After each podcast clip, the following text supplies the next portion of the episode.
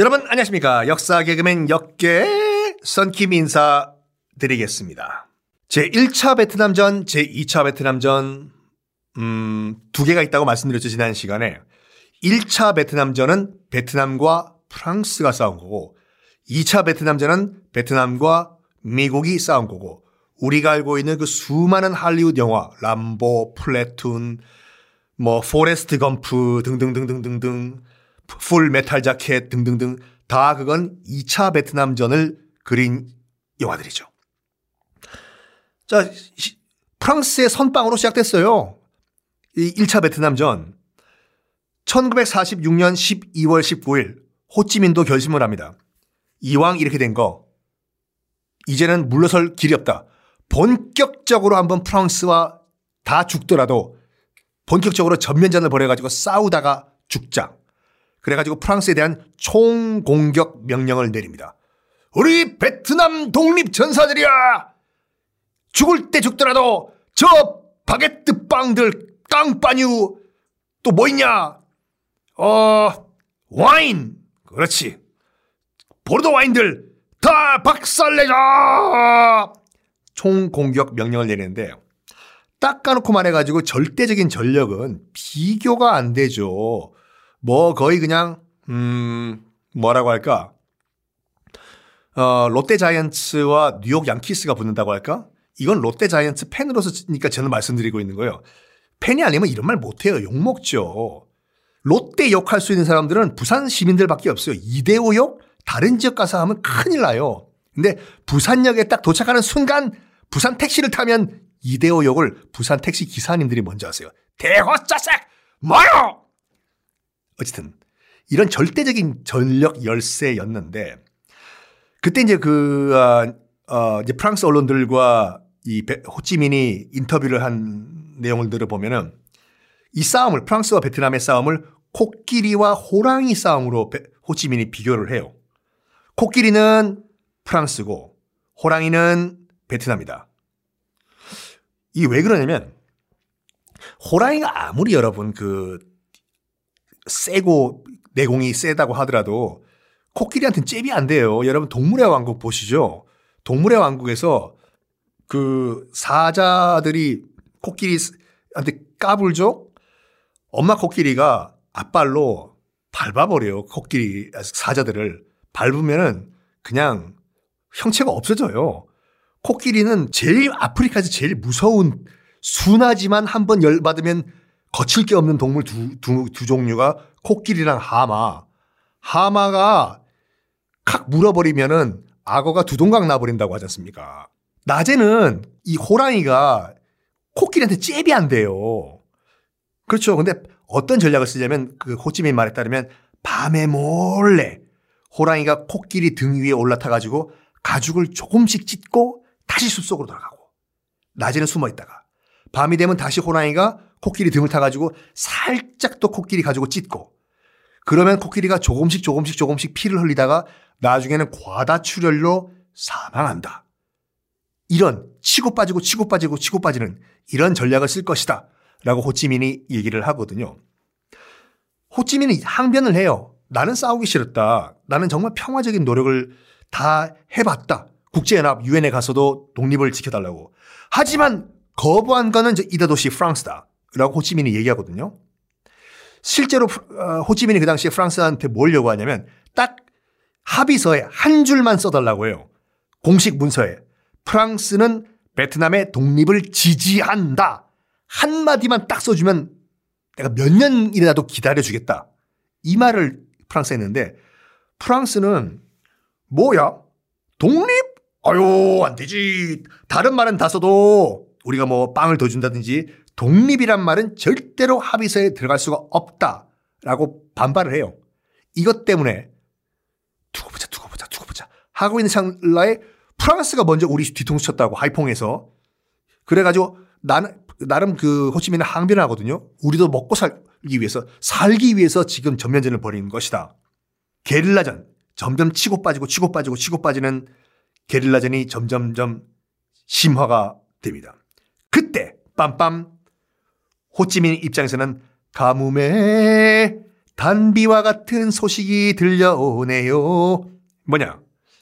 1949년 국공내전에서 국민당과 공산당의 내전에서 모택동의 공산당이 승리를 하고 1949년 10월 1일 천안문 광장에서 모택동이 딱 서가지고 아아 똥똥똥 아아 마이크 시험 중 아아아 어, 찐티엔 오늘부로 총찐티엔 오늘부터 중화인민공화국 성립 중화인민공화국 선포를 해버리셨습니까?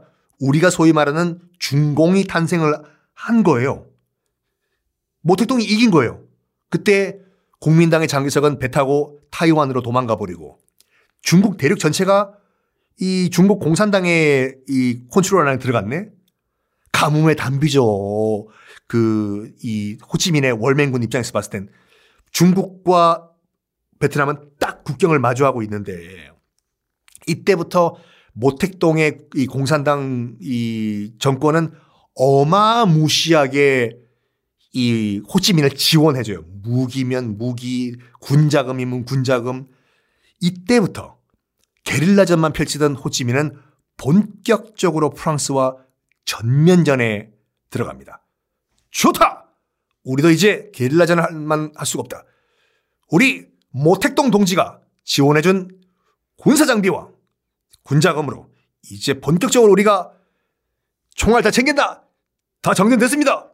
프랑스 본때를 보여주자! 돌려!